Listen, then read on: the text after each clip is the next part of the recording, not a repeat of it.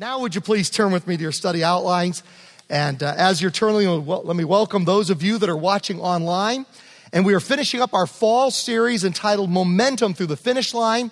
It has primarily been a study of Second Chronicles and the kings in Second Chronicles that started well but did not finish well but we've had a couple that are outside of Second Chronicles. One is King Saul today from First Samuel, and then also at the hangar in Montana a few weeks ago, Kimberly and I preached live up there at the hangar, and you can go online and catch that message on David that completes this particular series. But then next Sunday, I will start. I will start a new series next Sunday that pivots towards Christmas, and I'm very excited about that. And we're going to have a wonderful time as we go into that new series uh, for uh, the month of December. Saul had a strong start. Number one, he was humble. It says in chapter 9, verse 21 Saul answered after Samuel told him he was going to be the first king of Israel. But am I not a Benjamite from the smallest tribe of Israel? And is not my clan the least of all the clans of the tribe of Benjamin? Why do you say such a thing to me? Now, some Bible teachers like J. Vernon McGee and others believe this is a false humility. You know how sometimes if, if we're truly proud, we kind of say, oh no, you know, don't say that, don't say that, say more, say more, don't say that. So it's kind of a false humility going on. But I take it at face value. I believe at this point in his life, he was humble. He was dependent upon God. He was overwhelmed that God would call him uh, to do such a thing. Number two, he was filled with the Spirit of God. It says in chapter 10, verse 9, as Saul turned to leave Samuel, God changed Saul's heart. And all these signs were fulfilled that day. When he and his servant arrived at Gibeah, a procession of prophets met him. The Spirit of God came powerfully upon him and he joined in their prophesying. When all those who had formerly known him saw him prophesying with the prophets, they asked each other, What is this that has happened to the son of Kish? Is Saul also among the prophets? Saul's was kind of a man's man, kind of a he man, kind of a macho kind of guy. And I think they're amazed, but they're also mocking him a little bit. And you got to be willing to swallow your pride say, you know what, I, I want to follow after Jesus. I'm willing to be, you know, maybe people at school call you, is, is Joe or Joanne now a Jesus freak?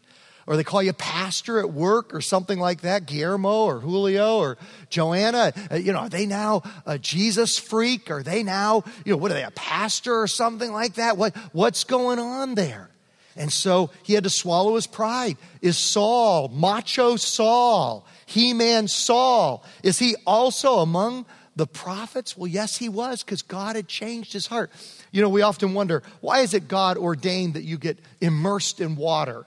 As a sign of following after Christ. You know, what's that all about? There are a thousand ways he could have chosen for us to go public in our faith with Christ. And, and by the way, by public, uh, we will do baptisms in front of everybody at the end of 1111, but then we close the door. And if you would like to do it in a more private setting with one or two witnesses, the important thing is, is that there are some witnesses.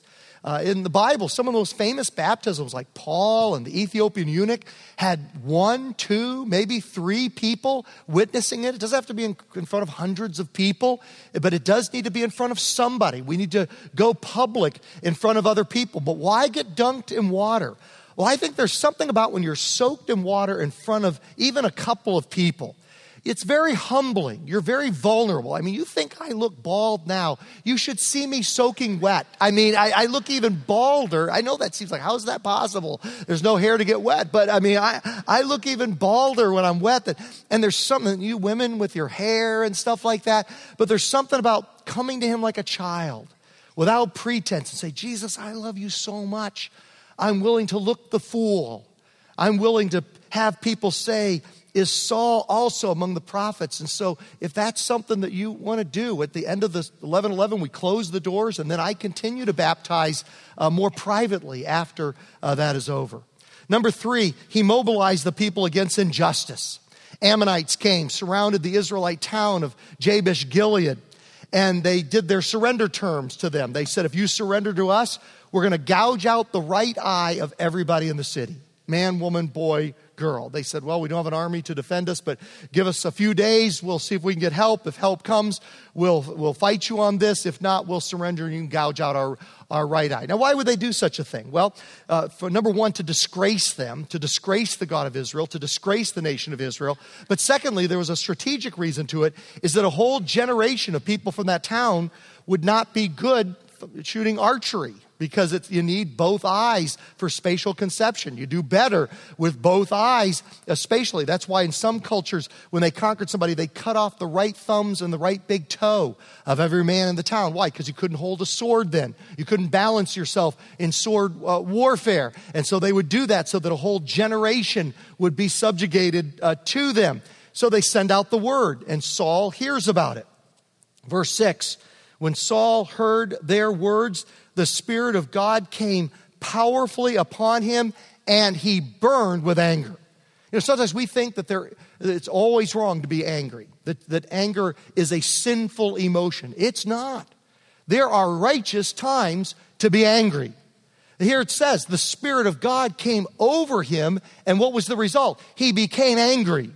Sometimes we, when we see rampant immorality or God's law violated flagrantly, we should be angry when we see injustice, when we see kids that are starving to death, when we see poverty, when we see human trafficking, we should burn with anger. And so when Saul heard their words, the Spirit of God came powerfully upon him and he burned with anger. Skipping down to verse 9, they told the messengers who had come, Say to the men of Jabesh Gilead, by the time the sun is hot tomorrow, you will be rescued. And then number four, Saul was merciful to his critics and gave God the credit for his victory. This is right after the victory over the Ammonites. He frees the city of Jabesh Gilead. Verse 12 The people then said to Samuel, Who was it that asked, Shall Saul reign over us? Turn these men over to us so that we may put them to death. Who is it that resisted Saul being our king? Saul was the big hero now. And yet there were some men that were critical of it uh, before they had made him king. But Saul said, No one will be put to death today. He was merciful to his critics for this day, the Lord has rescued Israel. And he gives God the credit for his victory. So this is a very good start. Now, most of the kings that we've been studying, the bad finish was towards the end of their life. But with Saul, unfortunately, he only has a few years, a few months of a strong start, and then things begin to go badly uh, very quickly in his race with God. Uh, number one, he did not wait for God's timing. And what I want to do here with the remainder of our time is spend most of our time on points one and point three, because these are two that are very unique to Saul and that Saul's life kind of does a, a great job of illustrating. And then point two, we're going to have you just study that for your daily quiet time and your daily Bible reading. And then if we have time left at the end, I'll, I'll deal briefly with number four. But I want to spend most of the time with number one and number three. Number one, he did not wait for God's timing. This is such an important lesson in the Christian life, and Saul is like a, a perfect negative example of this. You gotta wait to do the right thing the right way and according to the right timing. It's not enough to just do the right thing, even in the right way. You gotta wait for the right time. We've gotta wait for God's timing for something, and this is hard. How many of you ever struggle waiting for God in your life? Waiting for God to act, waiting to have the thing that you want. And many of these are good things in our life. They're, they're good things. It's just not time yet. An easy example of this is you know how we tend to, once we get going in life, we want to have our parents' lifestyle right off the bat. We want to drive the type of car, good a car as our parents had. We want to live in as good a house as they lived in. We have, want to have the, the stereo, the stuff that they had. We want what our parents had right away. We forget the fact that they've accumulated this over years and even decades of life. We want it right away.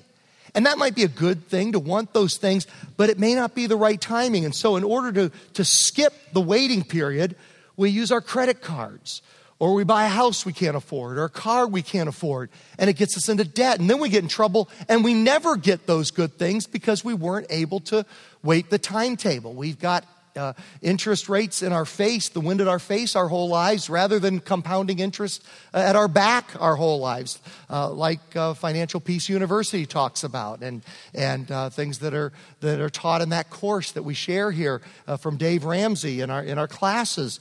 And so we need to wait for those things, save for those things, rather than going in debt to get them. Another example that's kind of painful is the whole waiting for God for the right person to marry. Now, many people are called to singleness. And if you are called to be single, God will bless you in that. That's His first choice for you. And I tell you, way better, as I've seen it through the years as a pastor, way better to be single adult in the center of God's will than to be out of God's will married to the wrong person. You will be way happier single than you will be running ahead of God in your choice in marriage. And I'd ask for amens, but I don't want you to do that out loud, okay? Might get you in trouble. But, you know, way, and, and that is not God's second choice. I mean, the founder of our faith, Jesus, was a single adult. The great spreader of our faith, the Apostle Paul, was a single adult. That, that is, that's God's ideal for you. But let's say that you do feel that God has called you to be married. And it's so hard to wait for that person. And it breaks my heart when I have young adults that I meet with, or middle aged adults, or older adults that really want to be married, and that person just hasn't come along. You wait for God's right person. Wait for it. God will bless you for that. And, and don't run ahead of God and, and grab the first uh, uh, available person that shows an interest or that's, that's reasonably okay. You wait for God's timing on that thing. I talked to a marriage counselor, had lunch with a marriage counselor this past week, and he's older, and so he's counseled literally thousands of, of married couples. And, and I, I said, Have you ever met one that wished they had gotten married sooner rather than later? Now, that sample, I had a uh, Williams. She's like a PhD statistics guru at Claremont Colleges. And she was sitting on the front row at 8.30, and she says, well, your, your pool is uh, spoiled there, Glenn, because these are all couples, you know, getting, getting help from him. But I would say, as a pastor, because they were saying they're, they're the first couple I've ever met that wish they got married sooner rather than later. But I'm just telling you, as a pastor, uh, I've, the world is filled with people that wish they had waited on that. If it's, if it's God's thing, it'll be there if you wait. It, don't, don't run ahead of God. And yet the world is filled with those that just ran ahead of God and, and, and it got them in trouble like it did Saul. Sex is a good example. You know, if you're called to be married, God wants you to enjoy that within marriage. And yet, if you run ahead of God, it just opens the door for all kinds of heartache. Now, you can see this in Saul's life, and actually, I really empathize with him here. I, I, understand the struggle he's going through. Saul remained at Gilgal. This is a later battle when he's fighting against the Philistines, and all the troops with him were quaking with fear. You know, he's got the army assembled. He needs to strike. The more they just sit there and look at it, the more afraid they get of that thing. And yet, Samuel had told him, Wait until I get there to offer sacrifices and to pray God's blessing before we go into battle. He told him to wait. And yet it's just getting, you know, they're just losing their heart the more they just kind of stare at the enemy and don't attack the enemy. He waited seven days, the time set by Samuel. But Samuel did not come to Gilgal, and Saul's men began to scatter. He was losing guys because as time went on, he's losing his army. And I, you, can, you can almost feel the pressure of Saul as the army commander here. So he said, Bring me the burnt offering and the fellowship offerings. And Saul offered up the burnt offering, did the wrong thing, the wrong way. He's not supposed to offer that. He is king. The prophet is supposed to do that, Samuel, and he does it ahead of time, the wrong timing. Just as he finished making the offering, who shows up? Samuel arrived. And Saul went out to greet him. What have you done? asked Samuel. Saul replied, When I saw that the men were scattering and that you did not come at the set time. He's uh, this characteristic of Saul. He's always blaming somebody else. Not like David. The thing you love about David, even though he made some big mistakes, David always owned up to it immediately. I'm the guy.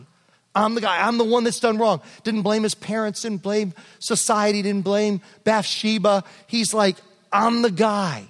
And in contrast to that, Saul's always pointing the finger at somebody else. You did not come at the set time.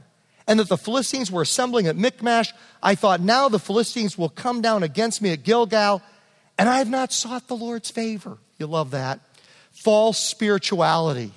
I needed God's blessing. Well, then wait for God's timing if you want God's blessing. So I felt compelled to offer the burnt offering. Next page of your study outline. You have done a foolish thing, Samuel said. And with all the love in my heart as your pastor, let me just say to you right thing, right way, right timing. Don't do a foolish thing and run ahead of God.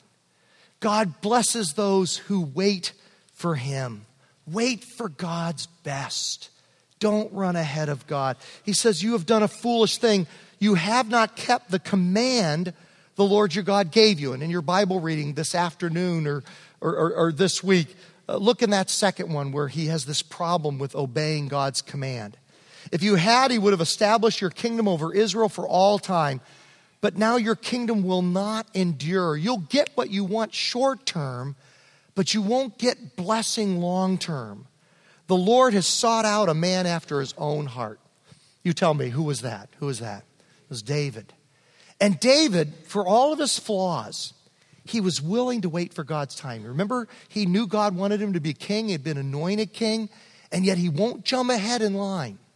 He'll wait for God. He had numerous opportunities to kill Saul and take the kingship, but he refused to run ahead of God. And so the Lord has sought out a man after his own heart who is willing to wait for my timing and appointed him ruler of his people because you have not kept the Lord's command. Let me ask, what is it for you? What is it in your life? What, what is the thing where you're tempted to run ahead of God? What is that thing? And Lord, we just pray that you'll help us as a church family to wait for your timing. Now, skipping to number three. Saul was obsessed with his jealousy of David. You know, jealousy is such, such a dangerous thing in the Christian life. Uh, I was reading just before I went to bed last night. I was uh, having my quiet time and reading in, in, in Proverbs. And it says jealousy is the most dangerous thing, more dangerous than anger, more jealous, dangerous than pride. I mean, uh, uh, Saul and uh, Solomon in Ecclesiastes says it's the universal motive. Jealousy is a tool of Satan. He loves to rob our joy in life through jealousy. And Saul was obsessed with his jealousy of David. Whatever mission Saul sent him on, David was so successful that Saul gave him a high rank in the army. This pleased all the troops and Saul's officers as well.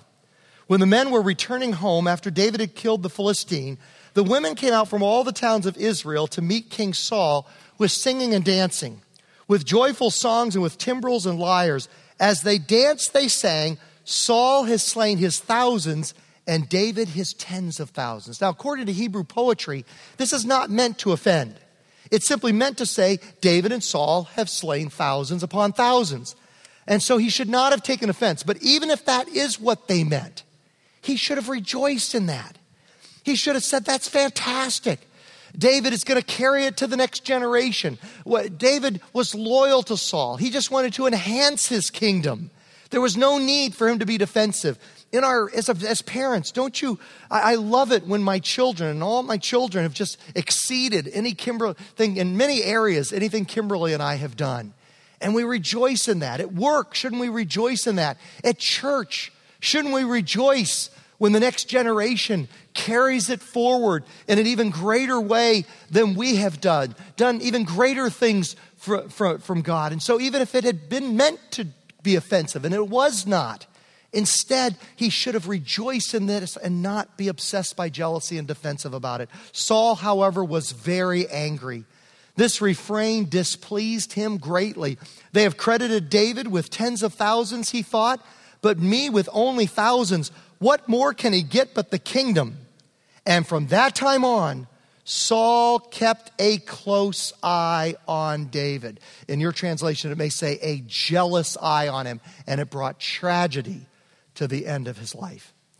I had a humorous example of this. Uh, I had a Saul moment uh, this past week. Just had a Saul moment. Uh, I've told you many times before how whenever we go back to my home in Virginia, back to where I grew up in, in southern Virginia, uh, we do three things. We visit three places. First of all, we visit the family farm, the old family homestead. Uh, number two, uh, we visit my parents' graves. And then number three, we do this thing that my wife Kimberly calls a pathetic middle aged man exercise.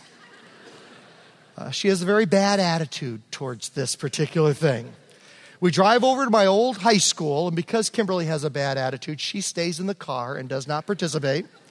And I take the kids into my old high school to see if my old record in the mile still stands. And uh, it has stood for the last 40 years, and I walk them over to where the records are kept there. And I say something along these lines Children, for years, yea, verily, decades, younger men have come and they have gone. And they have assaulted this record time and time again, but each time has ended in bitter disappointment and defeat. Behold the record which still stands. And then we go back out and join their mother in the car uh, later on. And so we've been doing this for, for 40 years. This past week, I get a letter postmarked from Prince George, Virginia. Reverend Gunderson, do you remember an old math teacher? Once upon a time, I taught a fast young man who wanted to go into the ministry. I'm teaching a young man now who is after your record. It's still there. I knew that. He is only a half second from breaking it. He is a nice Christian young man. Includes an article where this guy's an on fire Christian, just newspaper article all about how he prays to Jesus and he's walking with God and on fire for God and praying all the time. If you think it would be good to contact him, I'll connect you. Best wishes, Buddy Darby. I wish I could say that my initial reaction was, Isn't that wonderful? But it was not. My initial reaction is, This punk is going to take my record. Sure, I'll write him with all kinds of bad advice. Dear Alex, his name is Alex Smith. Uh, Dear Alex, I found that eating five burritos and five cans of Coca Cola right before the race will give you explosive energy.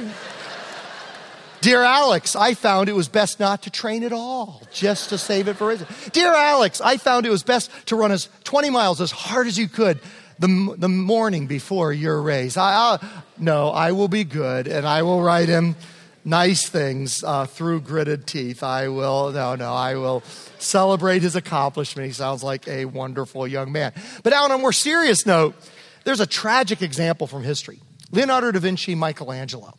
Leonardo da Vinci, one of the most gifted men of all time, very, very gifted. Do you know he spent the last third of his life in bitterness, critical spirit, cranky old man? His last third. Do you know why? Because of a gifted younger man by the name of Michelangelo that was coming along. And rather than embrace him, rather than celebrate his accomplishments, rather than mentor him, he resented him like Saul resented David. Now, you know the irony of all this? I saw a, rec- uh, a list a while back that said the 100 most influential men of all, men and women of all human history.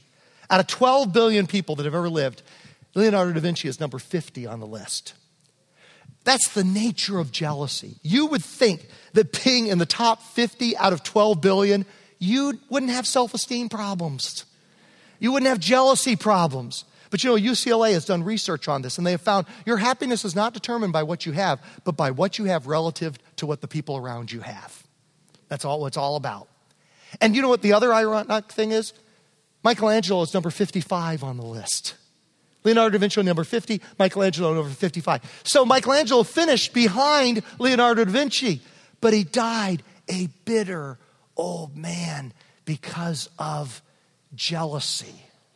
It is such, such a dangerous, dangerous thing. There's something else going on here. Not just jealousy, but the transfer of leadership from the younger generation from the older generation to the younger generation. See, Saul was struggling with transferring leadership to the next generation, which was David. That was part of it as well. This seems a little bit random, but I'm going to camp on the last point of this. See the little graphic I put in there from my friend Tom Mercer entitled The Seasons of Parenting. I don't know where Tom got it from, but I, I took it from Tom.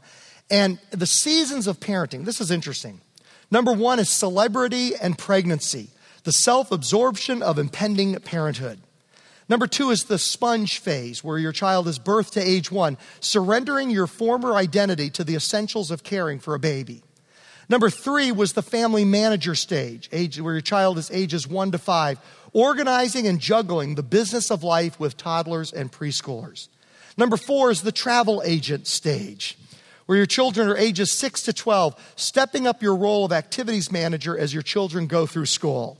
I love number five, is the volcanologist stage, where your children are ages 13 to 17, little volcanoes around the house, predicting, preparing, and prevailing during those explosive teen years. Number six is the remodeler stage, ages 18 to 24, reevaluating life as a parent of new adults. Number seven is the reflector stage, where your children are 25 to 49, reliving your life with your grandchildren. And then number eight is the rebounder stage, where your children are 50 and older. If you have a pencil or pen, underline these. Accepting, underlining, and embracing, underline it, the parent child role reversal. Accepting and embracing the parent child role reversal. You see, we're all in the process, those of us in our 50s, 60s, and 70s, of turning things over to those that are in their 20s, 30s, and 40s. And that can be hard. Are we doing it gracefully, graciously, humbly, loving mentors of the next generation, handing off the baton in graceful fashion in the relay lane? Uh, the, the time allotted to do that? Or are we critical? Are we ornery? Are we resentful? Are we bitter? Are we critical as we do this? This, this handoff happens as parents within the family, it happens at work. It happens here in the church. Here in the church, those of us in our 50s, 60s, and 70s are in the process of handing it things over to the younger generation of those in their 20s, 30s, and 40s. And, and they have different ideas than we do on certain things. They have different strategies for reaching their world for Christ than we do. They have different approaches for how it needs to be done. And do we resent it or do we accept and embrace our mentoring role as we hand the baton off to the next generation? My model in this was my dad. My dad was founder of a lumber company in Virginia and its president. He was president and founder of this lumber company. And you read all the time where founders have the hardest time of all handing things over. They're the toughest thing of all of this transition phase going on, those that have founded something, but not with my dad. He spent his 50s searching Southern Virginia for the sharpest young businessmen he could find and then recruiting them to his lumber company. He spent his 60s lovingly mentoring these young men and turning the keys over to them and then he spent his 70s hunting, fishing, serving God, and collecting dividend checks from what these guys were doing as they grew the company beyond what he was able to do. And, and that's what we're called to do, whether it's in the home, at work, or at church. And then, number four, let me just tag this on just as a little closing warning. At the end of his life, Saul involved himself in the occult. You say, well, Glenn, that's not, you know, there aren't too many Satan worshipers here this morning, probably. Oh, but there, there are Satan dabblers within the church, and we need to be so careful. Saul then said to his attendants, Find me a woman who is a medium so I may go and inquire of her.